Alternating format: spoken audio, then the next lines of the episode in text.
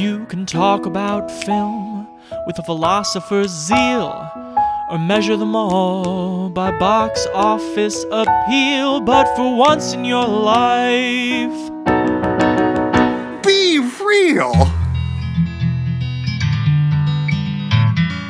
Disagreeing with me won't bring back your goddamn honey.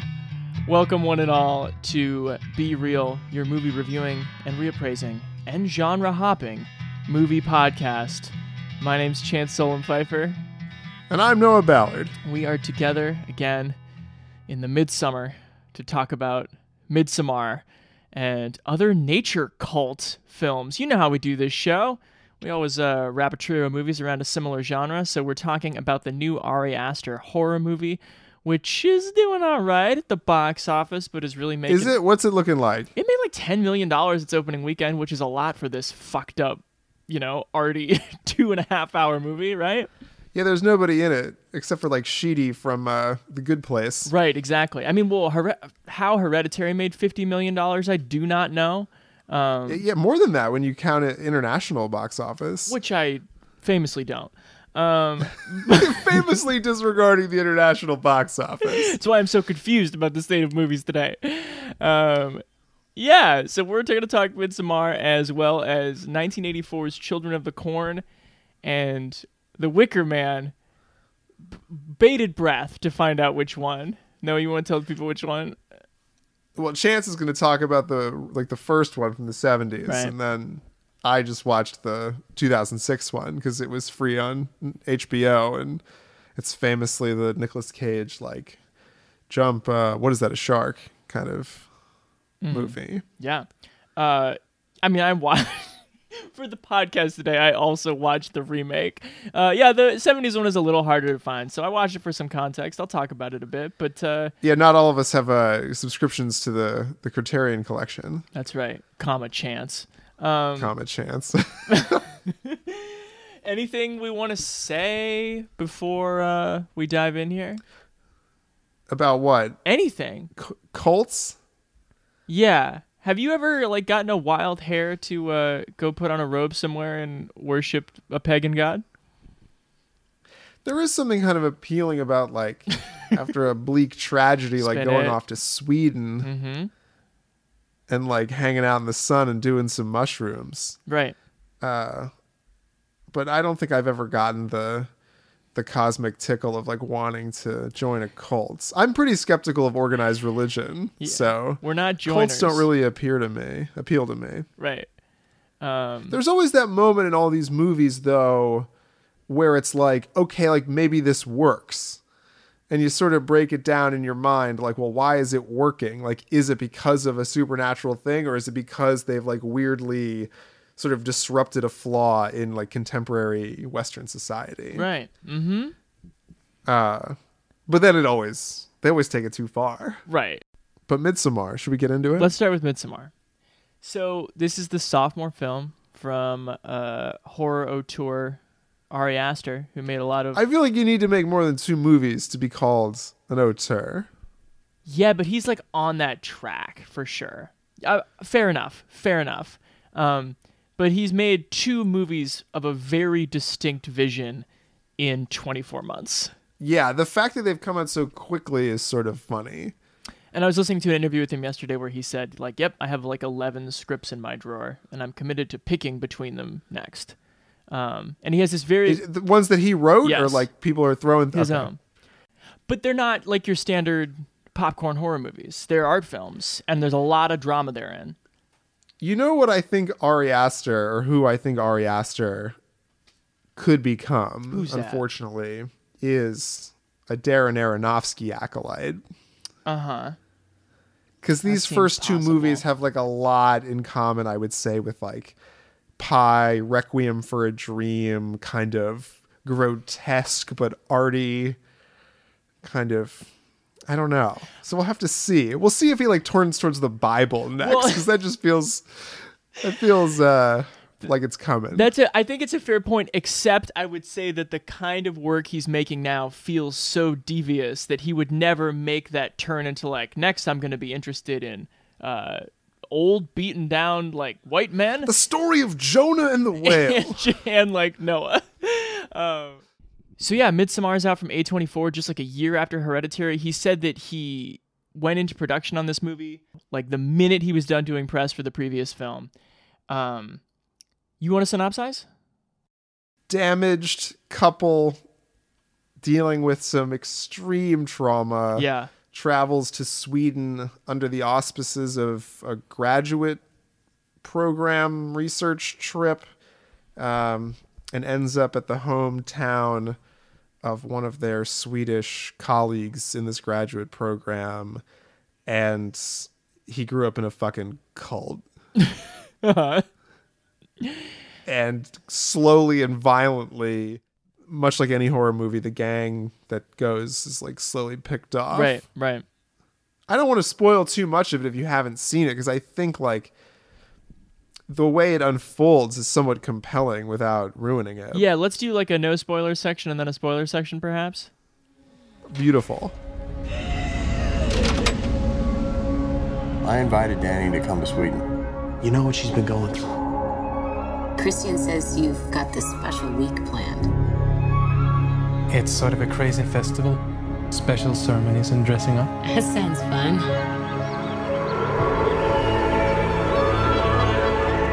Unbelievable. Welcome and happy Midsummer. Skål! What time is it? nine p.m. That can't be right. The sky is blue. This is what nine p.m. is like here. So yeah, Florence Pugh and Jack Raynor uh, are the the couple at the center. They are Danny and the aptly named Christian, perhaps a little on the nose. Um, but uh, and then their friends are uh, Will Poulter and William Jackson Harper, like leaning pretty hard into what they do, like very academic, serious, good friend on William Jackson Harper's part, and Will Poulter just being like a big piece of shit, just like. Oh my God, just like sucking on his vape, being like, where are the chicks? Right. Are we still stopping at that club in Stockholm? It's like, dude, you are like practically to the North Pole. Um, Let me ask you, what is the likelihood that Wilhelm Blomgren like has an acoustic E P like out there on iTunes? Of course, I'm talking about the actor who plays Pelle, yeah. uh, the guy who's bringing them into this cult, the Swedish guy. Who's really charming. He is. Yeah, he's an important kind of force in the movie. Um, and I guess I use that phrase intentionally. Like, uh, while the interactions between these characters like feel very life-bound in their pain and their needling and you being like, you know, there's a point in the movie where Christian can't remember how long he's been in the relationship with Danny. And he's like three and a half years. And she's like, no, four. And there's an inherent discomfort to that interaction anyway. But there's a double discomfort, at least for me, when I was like, you guys have been like this for four years? That is so long. But every time you kind of like hear about like your worst friends breaking up, you're like, oh, wow, that relationship was twice as long as I thought it was. Well, let me ask you this pretty early on. Do you think that their relationship is like emotionally abusive? Like, do you think Christian himself is an abuser? Yes. I agree with you. I think if you look at the language used in those early scenes about like, you know, I'm not mad that you're going. I'm just like confused as to why you didn't tell me. And then his sort of retreat into like, well, why are you attacking me? Yeah. Is so like the coded language of like just standard textbook gaslighting of a romantic partner. You can feel it almost more, I think, it almost in like Danny's recoil than his sort of offensive. Like, and it really hurts in the beginning after this like tragedy she undergoes to see her be like, no, no, no, no, no, babe, like you're totally fine. Like she totally just gets bullied like five right. or six times in a row, down to taking mushrooms like the minute they put boots on the ground. That's such an interesting sequence too, when they like bully her into taking the mushrooms. And then he even says, like, well, it's not going to be. Like, well, I won't do it if you won't do it. But he doesn't do it in, like, a loving sort of I'll be there for you way. It's like, you're going to ruin my trip yeah. because, like, our trips aren't going to line up. The social awkwardness. I almost feel like if she wasn't around, if Danny wasn't around, then Christian would be as bad as Mark. Mm, mm-hmm.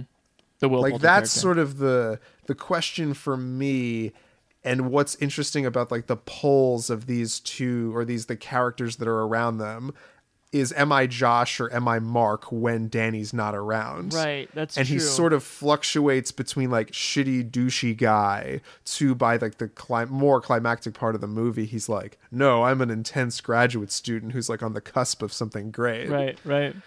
Um, it's like, you're neither of these. You're a fraud, bro. I think one thing we can talk about without spoiling it, though, is the way in which both of those sort of masculine poles are used in this movie as kind of like American tropes to be beaten down. Because like the Swedes are very funny in this movie, and at one point the joke like reaches the text, right? So one of, one of them, I can't remember, is like, so where do I go in this ritual? And one of the cloaked men, in a very kind of sly way, is just like, you're American, just force your way in, or, so, or something like that. Right. But that's all over this movie. My The thing I found funny in a movie that I found surprisingly funny at a lot of points, yes, is after this horrible act of violence, um, you know, the Josh, the William Jackson Harper character, is there to study them. Like, he's taking notes the whole time. He's asking questions. He's doing anthropological surveys. And th- that's a good sort of narrative device, too, in that, because these movies all need a little explaining. Like, what I'll get into with Children of the Corn and The Wicker Man is, like, both of them sort of lack that anthropolog- that social anthropologist in the script being like, why are you doing yeah. this? Like, what are your customs? Like, you know, and they don't have to be, they're not clear as day, and not so much so to like, you know, be so specific as to be able to po- poke holes in whatever like religious, spiritual cult they're participating uh, in. But yeah, I really kind of liked his probing way right. into the script and into this story. Yeah, totally. The, the joke I was going to come back to, though, is Christian, who seems to be just like, what? burning up whatever stipend he has, has not decided, like witnesses this horrible act of violence, and it just like turns to his friend. He's like, bro, I'm going to do my thesis on this, which is like the dumbest yet academic thing I think like a douchey American could possibly say. And I remember Ari Aster in an interview I heard was just like, I just thought that was so fucking funny. And I, I thought that was the funniest part of the movie too. I think that whole thread of them being graduate students, Uh, clearly in this like six to eight year PhD right. or whatever at, at, at Nowhere University with no, at no aid. And fully funded at Nowhere University yeah. um, is such a funny thing. And like, I, I feel like I've been close to that. So, I mean, with the writers that I work with in the M F A programs, I visit various people in various stages of their lives uh, working on creative projects. It like just rang so true to me. These guys like all hang out and like feel very self-important and be like, yeah, like now we're going to Sweden for a month. But they're not doing anything you know? yet. But they haven't actually done the thing. Right. They're just sort of like posturing around the thing. And I think that's such an interesting take too, because these movies have that, as I was speaking about earlier, that moment of like, does this cult make sense? Well, in order for that does this cult make sense moment to occur, you have to look back at the societies which they're leaving right, totally. and have holes poked in those. Mm-hmm. And all three of these movies like have their attempt at that. But I think this one's so funny. Right. Is like, you know, what are you going to do when you get back? It, like, do this thesis and then grow old and not be able to retire. And if you do retire, like, end up in some hospice care. Yeah. Like, kind of, like, is this your life? Like, really poking at that Western idea of accomplishment and also, like, the aging process. And there's this there's this great moment, I think, in the movie where uh, Pele breaks down the sort of seasons of one's life. Yep. And it's so true to like what these kids are going through. They're like not quite adults yet, but they're like searching for that thing. And I think that's so freeing to be like, until you're thirty-six, like you don't need to have any idea what's going on. And then when you're thirty-six, then you real put you really put in the work. I mean, and that sort of does line up with, you know, your academics out there sure. and sort of your apprenticeship careers in this country. But I think we like refuse to give it that name. So that's what becomes attractive about Midsommar, right. I think. The cult there. Can we talk about Swedes? Can I rap about Let's Swedes Let's talk about a Swedes. Bit? You're a little bit Swedish, aren't you? Uh, how dare you? I'm Norwegian. But I did spend Sorry. a summer in Sweden. Um, yeah, during the cold Swedish winter. And you, and, uh, you and Jens Lekman just going out into the... I was hanging out in Jens's hometown, which is uh, pretty... pretty far south of where this is taking place. But still, there was probably only two hours of darkness a night. Um, but part of the great kind of oil and water comedy here is like a deep read on Swedish people and the way in which their polite, not only their politeness, but their earnestness is like Americans like just don't understand it. It's like, are you fucking with me right now? Right. Um, because you're you're taking this very seriously, but you're also being pretty nice about it. Uh, there's that great. But you're also yeah, you have this weird, creepy smile. Right. The, you know, instead of the cult leader being like, scream if you want to, there's no cops for three hundred miles. They say, well, you can't both take the van to the airport. There, you might get a traffic ticket. And they, they, they disarm the Western people when they start asking questions with their politeness, because these Americans are only used to speaking in the vernacular of rudeness. Yeah. That when they're like, they throw something simple out as like, you can't have three people in a two-person car, you'll get a ticket. Right. Like, what do you do with that? What else can we say about this movie without spoiling? Did you find it scary? I found it terrifying. Okay. Is that that's the same as I scary? Thought it was, but not like jump scary. I mean, have you seen Hereditary? Like, I think Hereditary has more jump scares than this one does. This one has almost none, but I think it's, I mean, and every critic in the world has like made some witty quip about the fact that like, now you're afraid of the sun. Right. Because like the whole thing takes place out uh, outdoors for the most part and during the daylight hours. Um, but I think it's still like, there are some set pieces that are like really fucking scary. Yes. And the way the violence kind of like creeps up on you is terrifying. The way that sort of big violent moment happens in Hereditary. Yeah. I think I, ne- my heart never like went into my throat like it did when she's in the corner of the room in Hereditary, but there, yeah, there's something about the rhythm of this where it's like, right. Is that going to happen? Is that going to happen? Is that going to happen? Is that going to happen? And then like, you know, there's blood everywhere. Yeah, I mean, you know from the moment, and maybe this is too spoilery, but whatever, but you know from the moment that you see the cliff and then like the big rock under the cliff that looks like like human-sized. Like if a human like put his wingspan out in all directions, like it would be roughly this, you know, perimeter of space. Yeah. The circumference. Um And you know they're going to jump. There's like just no way. And then you kind of morbidly, I think what's scary about it is you morbidly like, we're like, just fucking jump. Yes. And then you're like, why are you, why am I saying that, brain?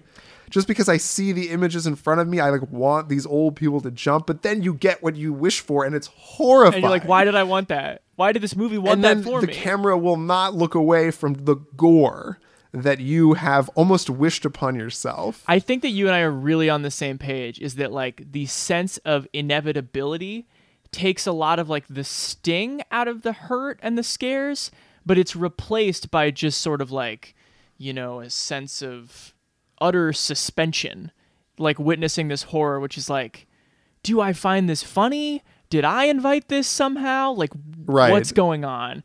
But that's the question that the characters sort of have, yep, too. Yeah. I mean, I think Dani has this question of like, she's not really as horrified by the violence. She's more horrified by like the little sort of betrayals that she sees. And so it's sort of interesting to see the movie through her eyes and say like, yeah, did I invite this on myself? I, I mean, I took the drugs. So like, is this happening? Like I drank the tea. So like, is this what's like, I, I could have said no, and I've, I've chosen not to say no. And it becomes this weird sort of movie about, you know, what we consent to in relationships and like how we get steamrolled, and then how like from that place of anger, we assert ourselves violently, mm-hmm, and like settle the scores that need to be settled. Let's hear a quick word from our lovely sponsor. Then we'll come back and do a spoilery talk about Midsommar and rate this, uh, rate this daylight puppy.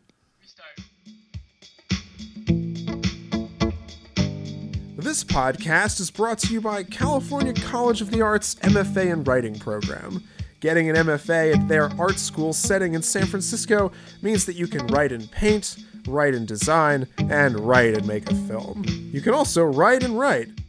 Look for their M F A faculty member Tom Barbash's novel, The Dakota Winters, out from Echo, and their alum, Adam Nemet, and podcast favorites, We Can Save Us All, out now from Unnamed Press. For more information, open an internet browser and type in w w w dot cca.edu slash writing MFA. Do you have any issues with this movie?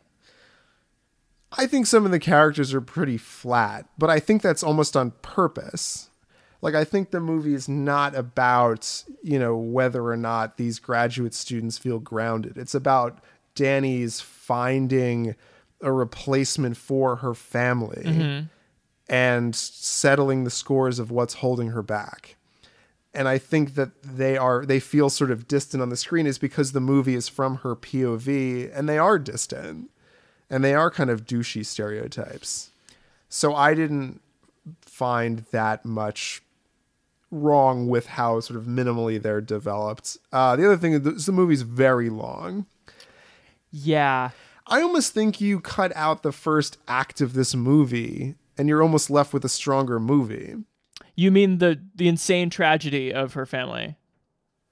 I think her doing like a uh, Captain Quint monologue about the death of her parents and sister, or just having those quick cut scenes of the things she thinks about when she sees the violence would be enough to... Because that first fifteen minutes is fucking brutal. Well, and it shifts. It throws the... Um... like the movie off its axis a little bit, because it's such a memorable, horrifying, powerful thing to happen that yes. only really comes back around in Florence Pugh's acting. There's kind of a weird cheap jump scare in the middle that didn't really work well, for me. Well, that's the thing. Why develop her character so well if by comparison all the other characters like don't have a story nearly that interesting?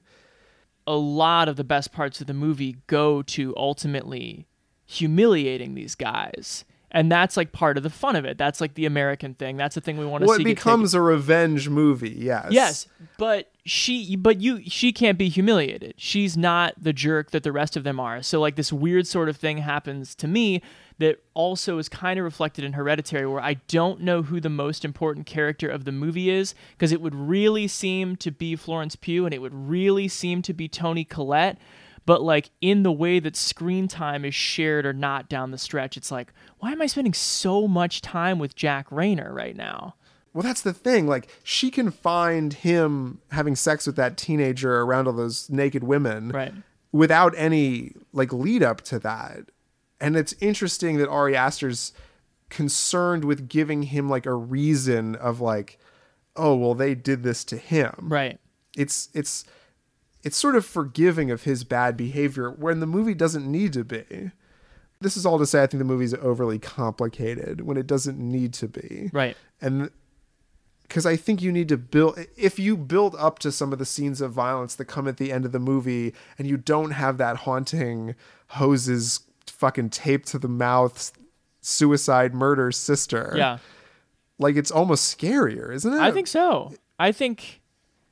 Yeah, you know, I, again, I hate to undo what we were complimenting earlier, but like, I think there is a way this, I, most movies will work better as tighter movies, and I think this is no exception. It's two and a half hours. Yeah, this is an hour, this is like a two-hour movie, yeah, that doesn't need that that part to it. Some of the um, ways of showing psychedelia are so creative, too, with yes. like the occasional flower, that I think that the time suspension would still work. I totally agree with you. Um But those are nitpicky things, I feel like. This is an interesting movie. Yes, for sure. And I think particularly interesting is uh, Florence Pugh. Right. Who's fabulous. I have like a little, you know how I like big faces, Chance. So yeah. Florence is right up my uh, right up my alley. You know, she was in Lady Macbeth last year. She was I haven't in, seen that. Have you seen that? I have not. She was in Fighting with My Family earlier this year, that wrestling movie. I don't know what that is. I really like the casting of her, not only because she's a really good actress, but I think a thing also happens in this movie where you see her in the beginning, and I really recognize her as like a a young, blonde, short woman I went to college with in Nebraska. Um, but what happens as the movie goes along and like, you know, her ponytail and sweatshirt kind of fall by the wayside, and like so does like everything she's wearing on the outside of her more metaphorically, and becomes this kind of like European um, piece of expressionism that like you get closer to who Florence Pugh, the dynamic British actress, actually is. And I think that's a great bit of casting. Absolutely. And I think, I mean, to spoil it, the ending where she gets her revenge. I mean, if you see the whole movie from her vantage of like, hey, I've lost my family and my agency in like a tragic, traumatic event. And the thing more tragic about it is it revealed that I really don't have a safety network around me. I'm surrounded by selfish people who are too afraid to assert what they want. Mm-hmm. And then her, this experience allows her to not only find, I thought that scene was brilliant where it's her and like the dozen women screaming on the floor, because it's juxtaposed perfectly with the scene of her and Christian at the beginning where she's crying and he like doesn't know how to comfort her. Right. And what she needs is a group of people, a group of women around her, just like feeling that moment with her, like feeling that pain and just like letting it out and giving her the permission to like, ugly cry. Yeah, very true. And so when that does happen after she catches him cheating uh in that bizarre orgy scene, um it it feels good. And so then when she ultimately sacrifices him at the end, there's just that turn of like, yeah, fuck you, guy. Oh yeah, it's very like, earned catharsis. Yeah. Yep. And and you sort of, as that, like, I found myself having her Mona Lisa smile at the end. Yeah. Where it's like she sees this douche who like didn't have the balls to break up with her, like just fucking, you know, in a gored bear, just getting burned alive. Yeah, unable to move because he's uh, fucking anesthetized on herbs. Okay, so Noah, can I ask you pointedly? I feel like you're either going to say this movie is a good good, which is well-made and entertaining, or a good bad, which is well-made and a tough hang. Where are you going to fall? I think I'm going to go with good bad. I think this is a well-made movie. I really enjoyed it. Like, don't get me wrong. Like, I think it's one of the better movies I've seen this year. Yeah. But according to our rating system, I think because it is very long. It is a gauntlet. And because it's, and horror movies always run the risk of being, like, not that rewatchable. And I think this one, because it doesn't have like that tight kind of classic horror thing to it, because there is that like, oh God, I have to put on this movie now where I know that like I'm going to see her parents fucking die in this really traumatic way. Yeah. Like that's just like a reason not to turn on the movie. Yeah, I'd probably say good bad too. I admire a lot of it. Um, I, I don't think you agree with this, but I like Hereditary slightly more. Um, I think just because it's like, somehow more to the point, even in its like insanity at the end. Um, I think there's a lot to think about in this one. I we didn't even talk about their sort of like oracle, who I think is a great and disturbing metaphor for like where anyone's God comes from. Um, but like, boy, there is a lot of psychedelic fat on this movie, which is also just like not my thing. Um, I came out with like a, out of the theater with some critics who were like, you know, mushroom folks uh, either now or like at some point in their life. And they're like, that was great. And that's just like never been my bag. And a lot of what other people think are good psychedelic movies tend to fall good, bad for me. Interesting. All right. Children of the Corn. Had you seen this movie before, Chance? No, had you? I had. I saw it at a Halloween party uh, in the uh, fall of two thousand four. Wow. I was a freshman in high school. And I went to Nikki, Nikki Kaplinger's Halloween party in Robbinsville. And we watched it. I don't think I caught any of it now rewatching because I didn't remember a, a moment. I remember um, Malachi shouting, Outlander. Yeah. But that's like basically it. Well, I suppose one of my big questions for a movie that, like, frankly did not keep me that interested is, like, why is this movie...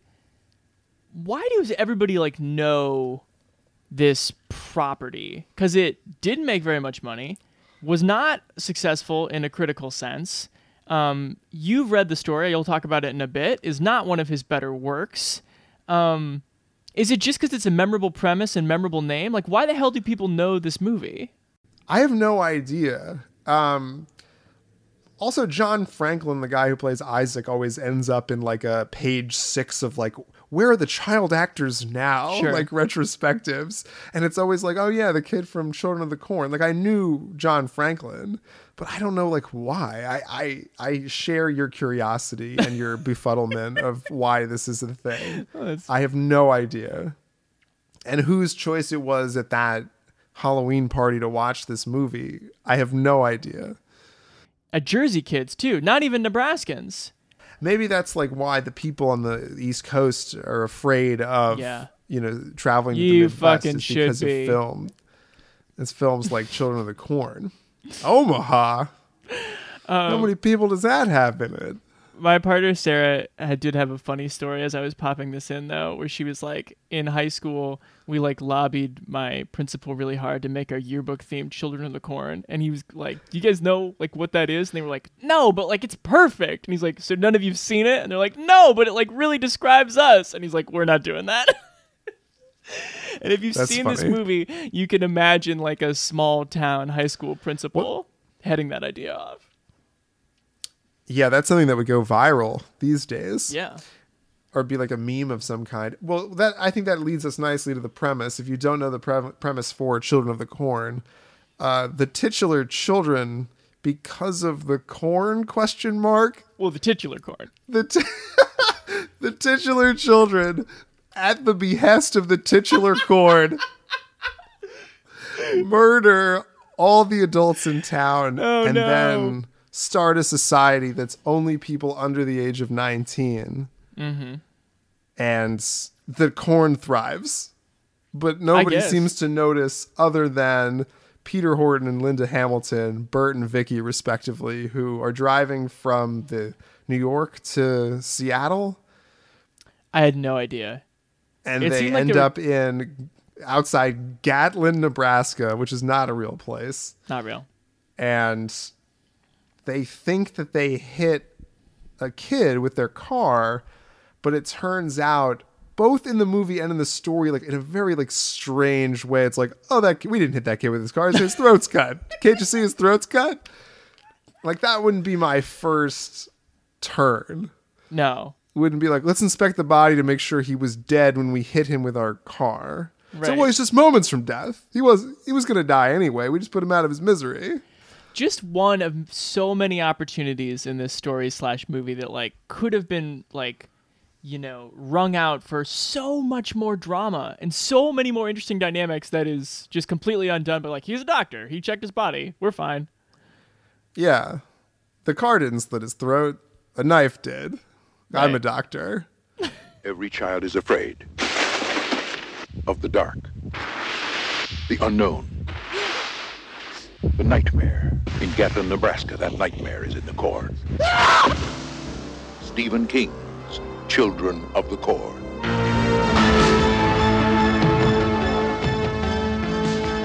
Praise God! Praise the Lord!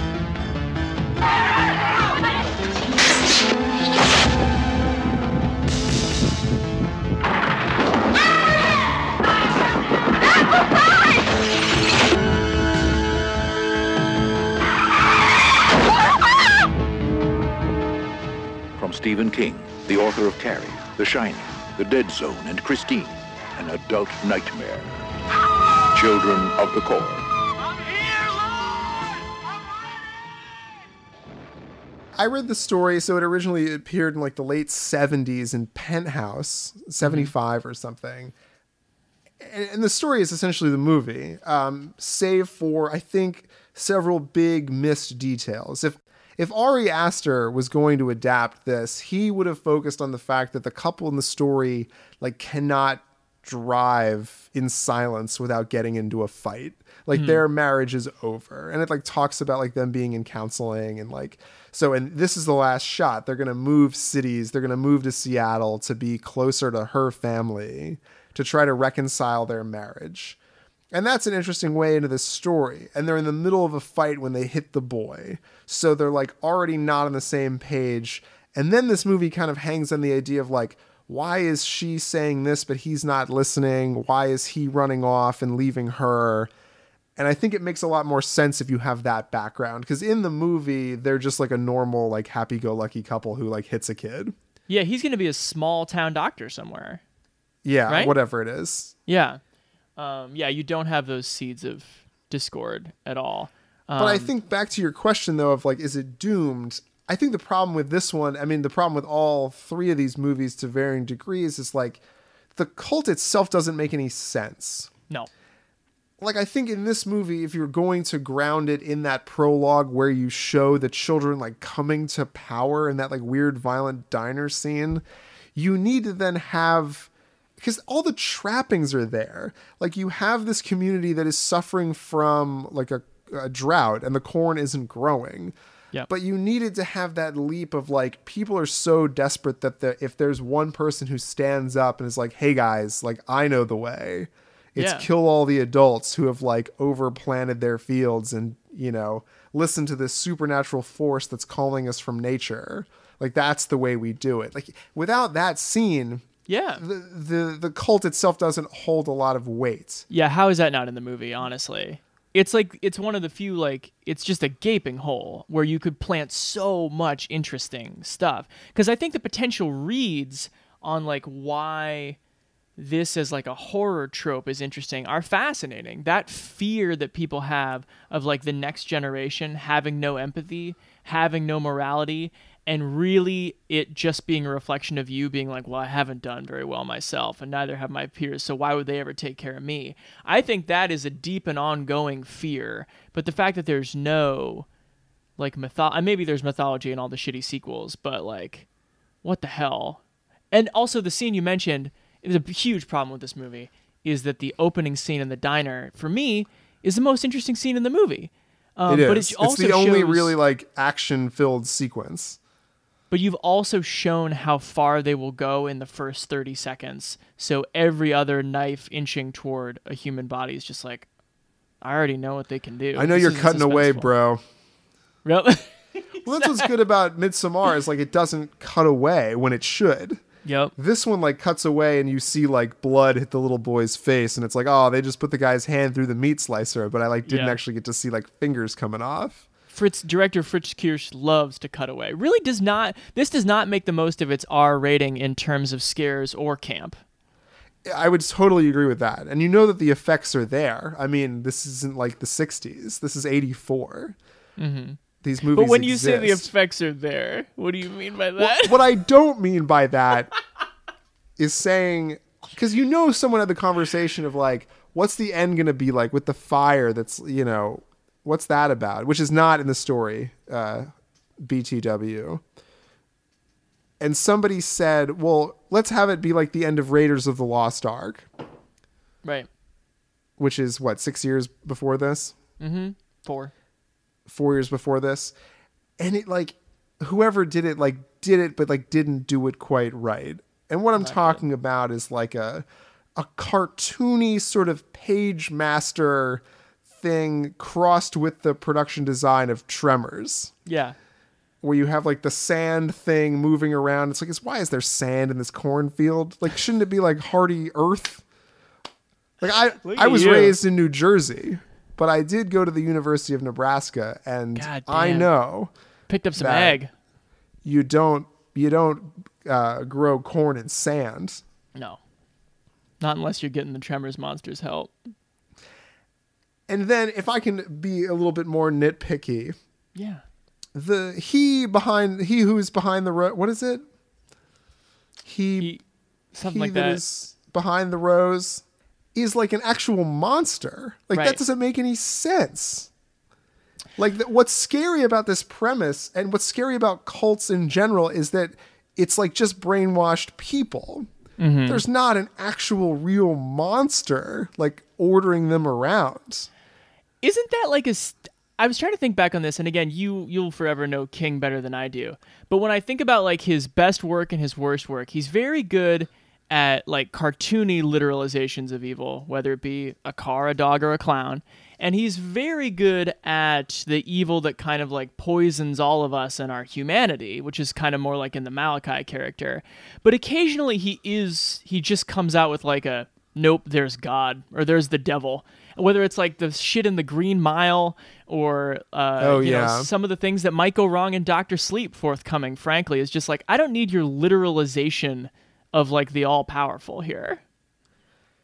I think this movie, frankly, has like more in common with Hereditary than it does with Midsommar.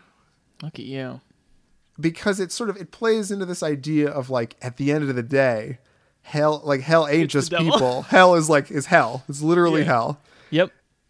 And so, yeah, when you have this like goofy sand cartoon beast coming mm-hmm. at you in the last sequence here, it's sort of ridiculous because it kind of undercuts the idea that, that this actually could happen. Like, that's what I found so scary, like sort of about the other two kind of movies, is that like, it's just people. Right. So yeah, yeah I don't know. I think that's, I mean, but that's from the story too. Like the last line of the story is something like, because in the story, both the couple dies, um, the, the couple dies. And the last line is like, and then the corn was pleased. uh, compare that to the end of this movie, which is literally, I'm not exaggerating, um, you know, this sort of like last killer alive, like this random girl who like really hasn't played that much of a role, like pops up in their back seat and she's like, I'll be the one to get you. And they fucking knock her out with the car door. And then Peter Horton, who plays Bert Stanton, goes, oh boy. And then it's just the, it's just the end. Uh, it's pretty funny. Um, yeah, this movie's like, I mean, pretty silly. Yeah, but you it's know, not fun enough. Peter Horton runs around a ton for a town that's not that big. It certainly like has a lot of stuff. I do like watching him just like book it around in jeans, and it really made a funny contrast with how much Nick Cage has to run in Wicker Man and how like the cardio is not there for my guy in two thousand six. No, no Peter Horton's at the in the prime of his life. Even stabbed in the in the arm. Unfortunately, that amounts to very little, as he's just decidedly not William Hurt throughout the entire movie. He really isn't. Yeah, he, he lacks the the back sweat for William Hurt. Let me posit this, Chance, and I, I alluded to it via text earlier, so it should come to, as no surprise. Do you think this is possibly an unlikely prequel to the film Dante's Peak? And I will tell you, like, let me state my case. Mm-hmm. Dante's Peak stars Linda Hamilton, who's clearly gotten over like this bad breakup, and it finds her in the Pacific Northwest where they are headed, and I think they're going to live with, it's either her family or near his family, but let's just say for argument's sake say it's his family, which is what happens in Dante's Peak. Uh, her ex-husband's mother lives on the titular peak. So maybe like her dealing with that kind of trauma of the dealing with the titular children at the behest of the titular corn, she was not only instilled with survival instincts, but the kind of leadership that could lead this town to being the second most desirable place to live in the Pacific Northwest in nineteen ninety-five or whenever that movie was made. I think you've overharvested. I think you overharvested the field on that one. Okay. But I wanted to let you make your dot. You nobody is more passionate about Dante's Peak than you, and there is some potential continuity. I will grant you. Can we rate this movie? I just like this the the warm glow of thinking that like all movies are secretly like true stories just set in the movie world. Yeah, of course. So yeah, let me have that. Uh, sure. I think this movie is a pretty easy bad bad. I don't know why it's a classic. I like don't get it. It's not creepy. The kids' acting is so bad as to be funny. I said something to the effect of like, this performance by Courtney Gaines is missing something, and I think Lucy said braces. Yeah. Yes! Courtney Gaines' teeth are very big. And as a, someone who was a teenager who had like big teeth before and like outward teeth before I got braces, I still have big teeth. Uh, Damn. I want to do my thesis on Lucy's uh, Lucy's one-liners. She's a good one. Yeah, his but his teeth are incredibly upsetting. The face the the face casting of the kids is perfect, and it's what makes that opening scene so striking, because you're like, who the fuck are these kids? And then they talk. Yeah, this movie's, I mean, as we've alluded to, not well made, and not not that entertaining. Right. Speaking of a movie that's not well made and not really that entertaining, that Chance is seen five times in his God short life. Damn it. It's none other than Neil LaBute's two thousand six The Wicker Man, the I, remake that nobody asked for, right? Let alone a Tony Award winning playwright. Which is streaming, as Noah said, on H B O if you want to watch that shit for some reason. Don't watch it. No. Well, then I think we can be fairly quick about this. I will say that I tried to take this movie as seriously as possible, as to almost like to excise it from myself as a teenager who found a lot of joy in the sort of like, what's the most bad good movie I can find as a sixteen year old. Spent a lot of time with the fucking Wicker Man. Watched it way more than I should have, like it between two thousand six and two thousand nine. Um, But I need to, you know, raise a five-story effigy to it today. I need to be done with the Please, two thousand six burn remake down the Wicker Man. Of the Wicker Man, yeah. Um, so the plot of this movie is incomprehensible.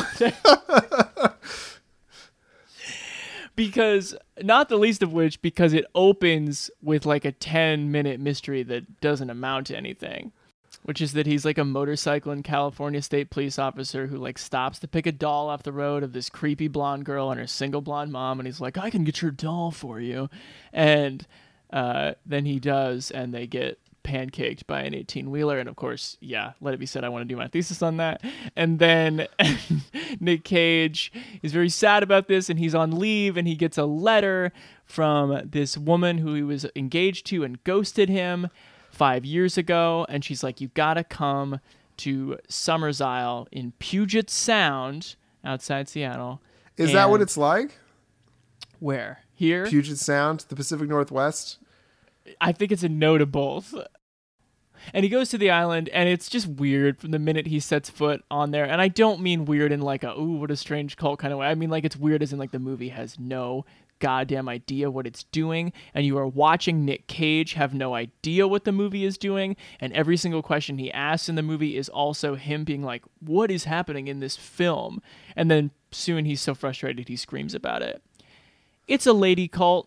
It's a it's a it's a feminist May cult where like something's wrong with all the men. Why aren't they talking? Um Yeah. But not in the sort of woke way that I think Midsommar is like a feminist kind of. No, there's nothing like woke about this movie in the slightest. It's asleep. It's totally asleep. Yes. Yeah. Edward, I know that we haven't spoken in a few years. I need your help. I need your help. I have a daughter. Her name is Rowan. She has been missing for two weeks now. I fear she is in danger, so now I turn to you. Be careful and believe nothing that you see or hear. Lost your bearings? Oh, hey.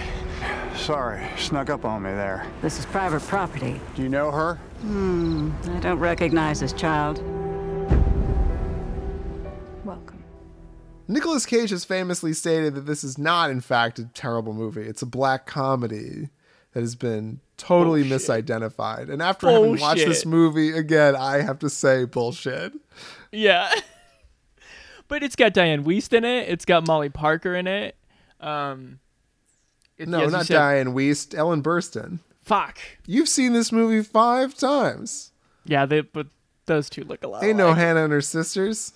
Okay, so the first thing that I've never known that went wrong, but would be known to anyone who's seen the nineteen seventy-three version of The Wicker Man is, let me just walk you through that movie real quick. Please. Summers Isle is a Scottish Isle, which immediately makes so much more goddamn sense because of the age and reputation and mysticism of Scottish Isles, and not because of like cults that could be no more than like eighty years old in the Pacific Northwest. And it begins with this very Catholic, very stringent virgin police officer coming to the island to say, I got a letter about a missing girl. And he finds everyone on this island in nineteen seventy-three to be very liberated, openly sexual, um, to find like the whole thing is sort of like a Donovan song, and he's very uncomfortable with it. And it becomes a, in the same, it's very much like this movie, um, you know, in like what ultimately happens.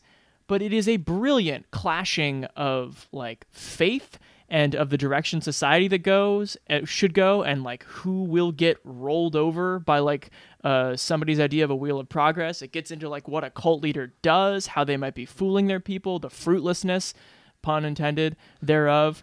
Um, the really weird thing that never dawned on me until I watched the original was that Nicolas Cage doesn't behave like a cop.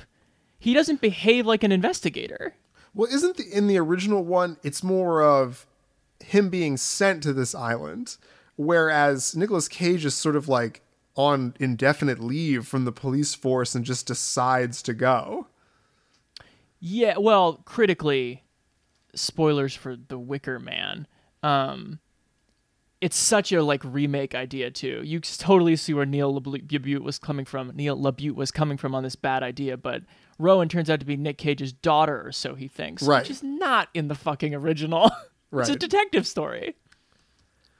Yeah, that's interesting. And then it also creates this. I mean, it, does it still have that weird dynamic of like, is this all in his head? Uh, sort of, yeah. Okay, because that's um, like kind of what's. I think like maybe most annoying about this movie is that like, oh, this little blonde girl who died in this thing. Oh, and you're looking for a little blonde girl. It's just sort of like beating you over the proverbial face. But yeah, the, does the remake make any sense to you? Um, no. Yeah, it doesn't make any sense to me, and it also feels like it was like shot out of order or something, because there are so many scenes where Nicolas Cage is like at an eleven, and you're like. In the last, when you were running from the last set piece, you were like totally phoning it in. Right. So what you have is this bizarrely uneven performance where his intentions don't even make sense, like shot to shot. Yeah. Yeah. One minute it'll be like, you know, listening to like a not very good actor kind of half explain what's going on. And then next he'll be screaming for his life. How to well, get burned. There's that scene where he gets locked overnight in that like water sewer thing. And then he gets out and he's like out of breath and like Which is waterlogged. The and second then he time he's starts, been in a water cage in the movie. Right. And he starts screaming famously, how did the doll get burned? Right. The doll being what was in the coffin of his supposed daughter. Yes. How did he get, he says it three or four times. How to get burned, how to get burned, how to get burned. I don't know. I was reading an interview with uh, Molly Parker, who plays the teacher in this movie, who's a fave of mine uh, from Deadwood, and she was good in the first couple seasons of House of Cards. Um, we don't talk about that show anymore. I just said Molly Parker was good on it. Give me a fucking break. Um, you know who wasn't good on it? Doug Stamper. Oh, I went nuts for Doug. I know. I'm just hassling you. So she had no idea. She was just like, we knew the movie, whatever happened, wouldn't be mediocre. Uh, and they're like, what do you She's remember from it? She's certainly right about that. And she was like, well, I really found Nicolas Cage to just be a very interesting man. And that's all I'll say. I was like, yeah, that's everybody's reaction to him in this movie as they like sort of spar over, you know, she's the teacher. Um, You're the biggest liar of all. You're the... You little liars. Another let me let me paint for you like a another kind of contrast. That scene in the original Wicker Man, he goes into the class and he's again, he's offended because he's like a conservative Catholic and they're teaching um, this sort of like anti-patriarchal thing, and he opens the desk and there's a it's Rowan's desk, and in the seventy-three version there's a beetle with a string tied to it slowly wrapping around a nail. And they're all laughing, and it's like there's that sense of dread, and you're like, but it's so innocuous, but it's also so creepy, and it's it's great atmosphere. There's a great metaphor there. And when Nick Cage opens the desk in this, a crow flies out and he goes, "Wow, it's a bird! Who would do this? Who would do such a cruel thing? It doesn't matter for shit." No, very weird, and like not that. Scary. What is in the bag though? Like, what do you think is in the bag? Do you think it's a shark? The way they the way they bag him up at the end, I thought it was like supposed to be a callback to like the last person they did it to, but the timeline doesn't match up, nor is the movie like that smart. But the bag's bleeding, but he never looks in the bag. They he does look in the bag. They show oh, right. him what's in the bag, and then they like snap it at him and he's like, "Oh, and that but never comes he never, back. He never sees what's in the bag. They're like, if you really want to look in the bag, look in the bag. And then they snap it at him and he doesn't see what's in the bag. I thought he might have and just never said anything. What he, he saw, he, he's known that they like kill people since like the, the first moment he got there, and he's like, I'm going to proceed with this movie as if nothing's happened. That, I mean, that's totally Can something you swing this movie it? Would do. What kind of city talk is that? Swing it. Let's let me get the line out of how he describes being. Do it in the only if you cop. Do it in the Nicolas Cage voice.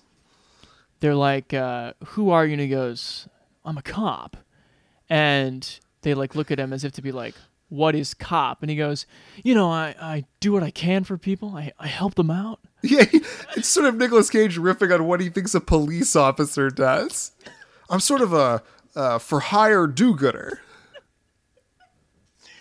The problem with this movie, and it's like not a problem you realize until you see a movie this incompetent, but Nicolas Cage has never heard of a cult, nor have these people who masterminded this crazy plan to get him here, like, nor have they ever heard of anything on the mainland. And in a movie in, like, nineteen seventy-three, you could understand, like, somebody being horrified by, like, ooh, what is going on, like, post-Vietnam on these islands. In two thousand six, it's like, Nick, you know what a cult is, right? Like, the people who go to... s- that when they go to the field in Midsommar, like... they understand what like pagans are and what like living they're, off. They're going to do their thesis on it. They have yes, they have expectations around it, and so every question Nick asks is like, it's like, what is that? It's like it's a at least know it's a cult thing, even if you don't know what they're doing. It's too preoccupied with the bees, I think. Right. This movie, it it feels some of the scenes like bad improv. Uh, like I joked with you earlier, Chance, that it feels like those Ricky Gervais. Uh, What's that show called? Life's Too Short.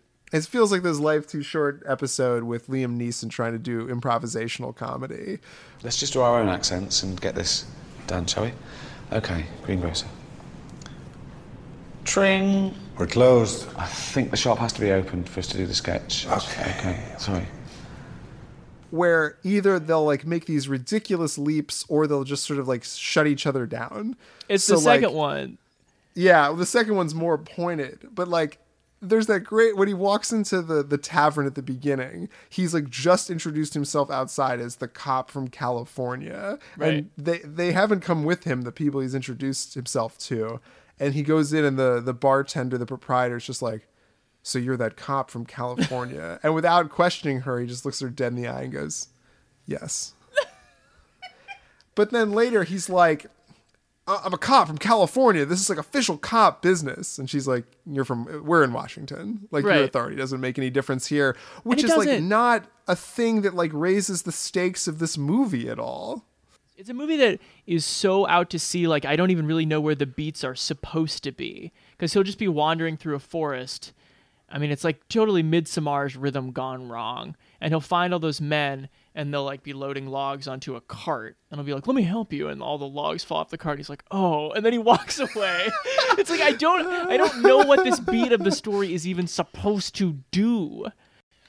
I think the last point I have before I rate this is the only thing I think is one of this movie is interesting in his I M D B because it's, it is the absolute end of until like recently, maybe with like Mom and Dad and Mandy, like diving deep, very earnestly into the Cage craziness, but it's off the fucking rails. Cause you got, you have Matchstick Men, Weathermen, Lord of War, this kind of thing in the early aughts where he's kind of Family Man, where he's kind of like an unlikely movie star where it's just like, how did this guy get yeah, in all the these other like shoe drops right around Wicker Man? Yes. How did this weirdo get in all these like fifty million dollars P G thirteen movies? How is this working? This is and not it, my beautiful house. And then it doesn't. Then Wicker Man comes out. Then Ghost Rider comes out. And then he's just off the fucking reservation. Because two... Na- National Treasure two, knowing like it's it's done. It's over. Like this... It's the, not the, the not the, not the bees meme. E E. Thank you. The Not the Bees meme. This is the moment it becomes like a simulacrum for Nicolas Cage, the person. And then Andy Samberg finishes the job. Like, we haven't seen Nicolas Cage since this movie came out, except in I mean, something it's, like Mandy. It's when he began asking the ex- existential question, why am I not in that movie? Exactly. That's it. There was definitely a time when I would have said, a teenage time, this was the epitome of bad good. But I've just, no. I'm I'm done. Especially having seen the original Wicker Man, finding it really good, but also being like mad that like I can't enjoy this movie because I like I can only see it in association to this like much shittier one. Uh, I'm done with this film. I've excised the demon. It's a bad bad. Yeah, there's two sort of interesting pieces of information juxtaposed on the Wicker Man's IMDb profile. Oh my. One of them in gold reads bottom rated movies number sixty-nine. But then I think the more sort of sad right. w- way in which this kind of movie like fits into a Hollywood framework is its next airtime is Friday morning at five fifty-five a.m. Wait, what do you mean? On Where? H B O. Oh, yeah. Like, this is the kind of shit that, like, it's weird enough to still be on, like, a a premium channel first thing in the morning. five fifty-five a.m. Can you imagine? um, yeah. I think if I was, like, a little, like, snobbier and more tasteful, too, you might be actually mad. That was, like, oh, my favorite, or older as well, my favorite cult movie for, like, thirty years got made into this, like, shitty forty million dollars movie that, like, a bunch of people saw but nobody liked. Like, it's Well, it went yuck. from being a cult movie to a cult film. Huh. You like that there? Huh. I do.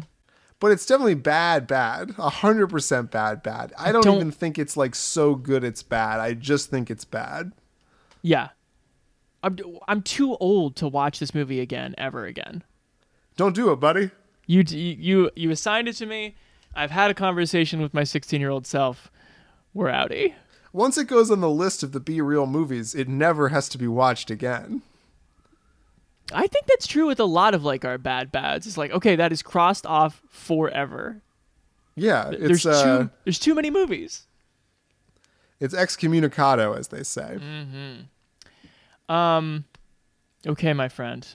Let's not join cults. Let's, yeah, I no. feel like as attractive as they sometimes appear, it it's always like somebody's hitting you on the back of the head with a mallet or somebody's wearing your face. Right. Or someone's trying to make you go into a, a bee hat. Oh, what's that? I actually think, having seen this movie too many times, that is funnier to me than Not the Bees, is the moment where Nicolas Cage like clearly knows what it is, because like he's building up to this performance, but he still has to rhetorically ask, oh, what's that? The script still calls for the line, what's that? What, what is that? What is that? What is it? Oh, no, not the bees! Not the beast! Ah! Open my eyes! My eyes! Ah! Ah! Devoted followers, please subscribe and uh, listen to more shows at be real podcast dot com. We are normally on the playlist dot net, though not this episode. Did you hear how weird we sounded? How unprofessional it was? Uh, you can find us all over the place. SoundCloud, uh, Spotify, Apple, wherever you get your shows, we should be there. Uh, Instagram and Twitter are nice places to find us if you want to uh, interact and, and whatnot. Noah, what else, buddy? Anything? I think everyone should follow us on Instagram. I feel like we've gotten very good at it. Mm. And the seventy people or forty people or however many people follow us are getting premium content. Absolutely. Something yeah. that we could easily start a Patreon for and collect their money, but we won't. They, we would make them pay to follow us on Instagram? You think the content's I think that, that would be. That's I think the content insane. Is that good. That is insane. Should I post my poster of? I should have done it yesterday if I was gonna do it because nobody's yeah. fucking talking about Eric Swalwell dropping out of the. Oh, I mean, I'm sure you'll be able to post it again. Never. Um, when he when he re-enters just to leave. That would be great. Thank you, Eric. I forgot my notes. Um. All right, buddy. I'll talk to you next time. Can't wait.